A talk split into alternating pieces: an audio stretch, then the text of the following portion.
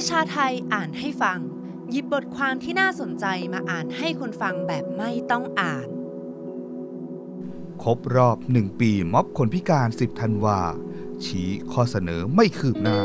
ปัญหาอยู่เหมือนเดิม เผยแพร่ครั้งแรกเมื่อวันที่ 10 เดือน 12 ปี 2021 เว็บไซต์ disable.me 10 ธันวาคมปีที่แล้ว หน้ากระทรวงพัฒนาสังคมและความมั่นคงของมนุษย์ คนพิการกลุ่มหนึ่งได้จัดม็อบขึ้น เพื่อเรียกร้องสิทธิคนพิการ โดยมีผู้ปราศัย ทั้งคนพิการและไม่พิการ พูดถึงหลากหลายปัญหาของคนพิการ เช่น เบี้ยความพิการ รัฐธรรมนูญ สิ่งอำนวยความสะดวก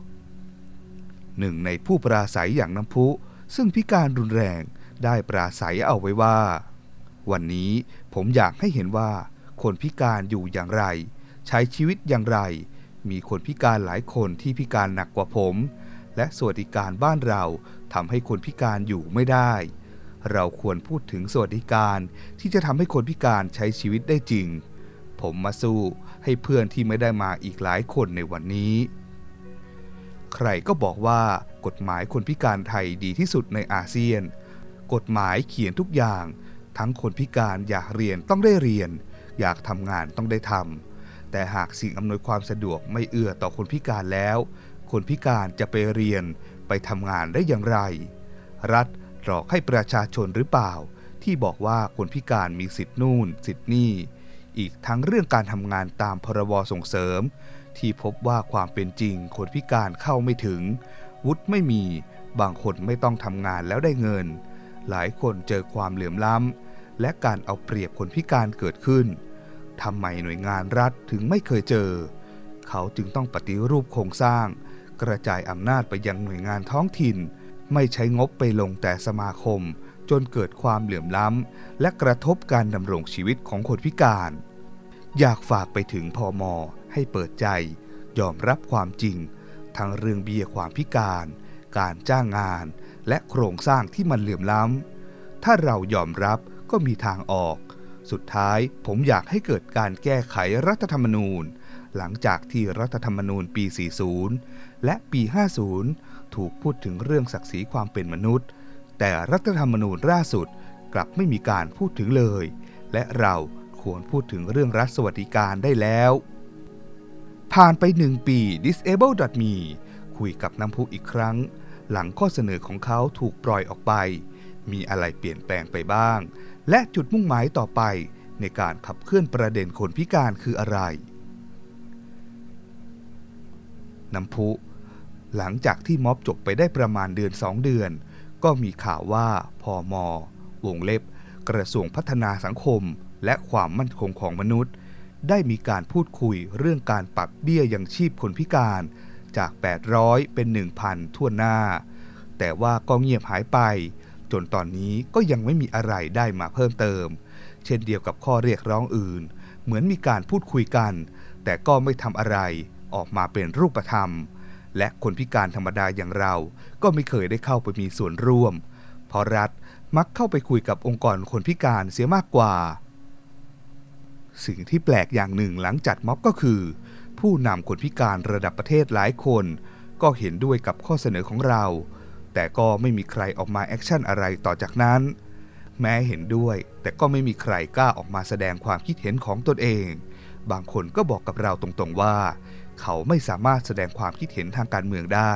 เพราะอยู่ภายใต้ข้อจำกัด ส่วนภาครัฐก็ไม่มีใครเข้ามาคุยกับเราเลย อีกเรื่องคือหลังจากจบกิจกรรมไม่นาน Facebook ของผมก็ถูกแฮ็กผมไม่มั่นใจว่าเกี่ยวกับเรื่องการเมืองหรือเปล่า ก่อนหน้าจัดม็อบ ก็มีคนโทรมาข่มขู่ว่าอย่าไปยุ่งกับม็อบ หรืออย่าจัดกิจกรรมอะไร ผมยังหวังว่าจะเห็นการแก้รัฐธรรมนูญ เพราะพวกเราหลายคนก็รู้ดีว่ามีปัญหาอย่างไร ทั้งเรื่องของที่มา ระบบโครงสร้าง เห็นได้จากปีที่ผ่านมา เสียงของประชาชนที่เข้าไปในสภา ได้รับการตอบสนองน้อย แม้แต่ประชามติก็ยังไม่เคยเกิด ทุกอย่างเขาก็แก้ไขกันเบ็ดเสร็จในนั้น บ้างก็มีสวยกมือขัดตลอด ทั้งที่หลายเรื่องควรให้ประชาชนเป็นคนตัดสิน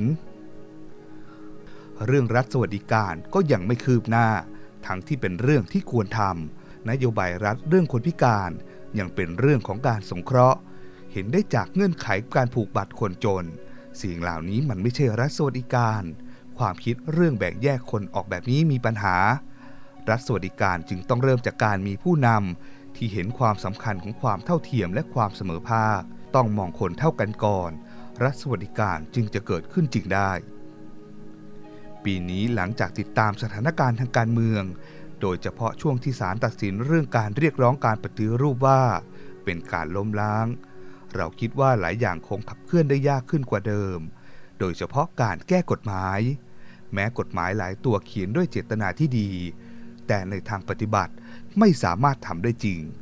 รัฐธรรมนูญปี 60 ทำให้เห็นเลยว่า ประเด็นคนพิการถอยหลังลงไป ไม่สะท้อนว่าคนพิการต้องการอะไร ฉะนั้นกฎหมายควรเกิดช่วงที่มีการเลือกตั้ง ไม่ใช่ช่วงรัฐประหาร ส่วนตัวผมมองว่าปัจจุบันกรมส่งเสริม และพัฒนาคุณภาพชีวิตคนพิการไม่เป็นเอกเทศ แต่เป็นหน่วยงานที่ต้องคอยฟังคำสั่งของรัฐ ทำตามนโยบายของรัฐมนตรีเจ้ากระทรวง ทั้งที่เจ้ากระทรวงเหล่านี้ อาจไม่ได้เข้าใจปัญหาของคนพิการสักเท่าไหร่ มองคนพิการเป็นคนที่ต้องการความช่วยเหลือ หรือการสงเคราะห์ สุดท้ายถ้าจะฝากอะไร ผมคงไม่ฝากไปถึงรัฐบาล แต่อยากฝากไปถึงผู้นำคนพิการ และคนพิการมากกว่า ถ้าอยากจะเห็นการเปลี่ยนแปลง คนพิการเราเองต้องช่วยกันเป็นปากเป็นเสียง เพราะเราเองเป็นเจ้าของปัญหา รัฐไม่มีทางรู้ว่าคนพิการรู้สึกอย่างไร เขารู้แค่ว่าให้ตังค์แล้ว ให้ประโยชน์แล้ว มีกฎหมายแล้วก็จบ ผู้นำคนพิการควรจะต้องแสดงออกให้มากกว่านี้ อย่าไปหวังว่าเขาจะเข้าใจว่าคนพิการต้องการอะไร ผมเองก็เป็นคนพิการธรรมดาคนหนึ่ง ไม่ได้มีเสียงดังอะไร เมื่อเทียบกับผู้นำคนพิการ จึงเชื่อว่าถ้านายกสภาคนพิการ หรือผู้นำคนอื่นพูดปัญหา ไม่กี่วันหน่วยงานภาครัฐต้องติดตามหรือสอบถามความเห็นอย่างแน่นอน อย่าลืมกดไลค์ กดแชร์ กด subscribe แล้วคุณจะไม่พลาดข่าวสารจากประชาไทย